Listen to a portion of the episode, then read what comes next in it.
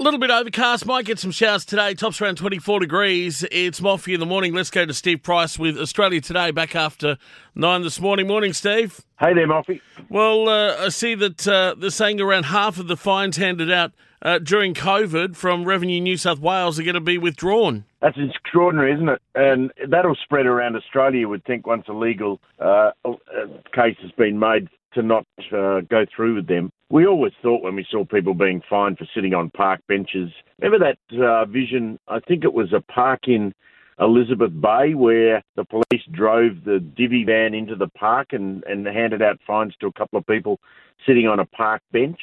You just thought to yourself, well, this is just over the top. I mean, I tell you what, Melbourne was twice as bad, and I would suspect that the, the same situation will happen there. Uh, but do you think anyone actually ever paid any of those fines?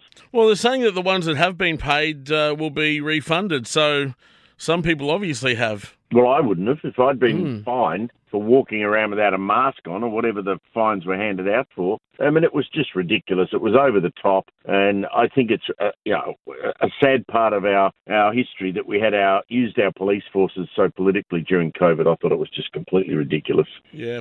Look, a bill that uh, we'll see a National Anti Corruption Commission may be coming to law today. Yeah, probably will. They, uh, the Albanese government went to the election promising to do it. It was one of their key promises, and they've decided that they are very much going to deliver on those key promises they made.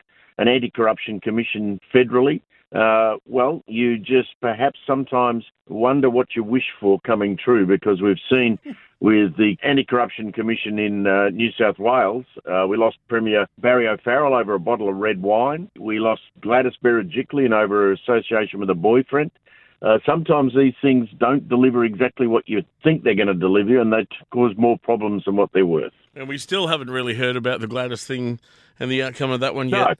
Mate, uh, what else is coming up after nine? Uh, well, we the voice uh, to Australia, uh, the Indigenous voice to the Australian Parliament, the referendum. We saw this week that the Nationals obviously decided they were going to be on the no side of that case. Uh, so we will talk to uh, CLP Senator Jacinta Price on the program today. She's been very vocal about not supporting it. She says it divides Australia along racial lines.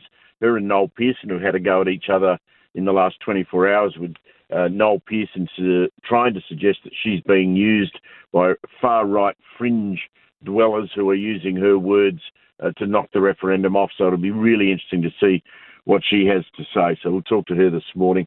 I don't think that referendum's going to get up. It's very difficult to get a referendum up anyway in this country. So I'm not sure that that's going to happen. All right, mate. We'll hear more about that after nine. You have a good day. You too. Steve Price and Australia Today back on your radio after nine this morning, and you can give him a call on one 23 99 99. The email, of course, Australia Today at sca.com.au.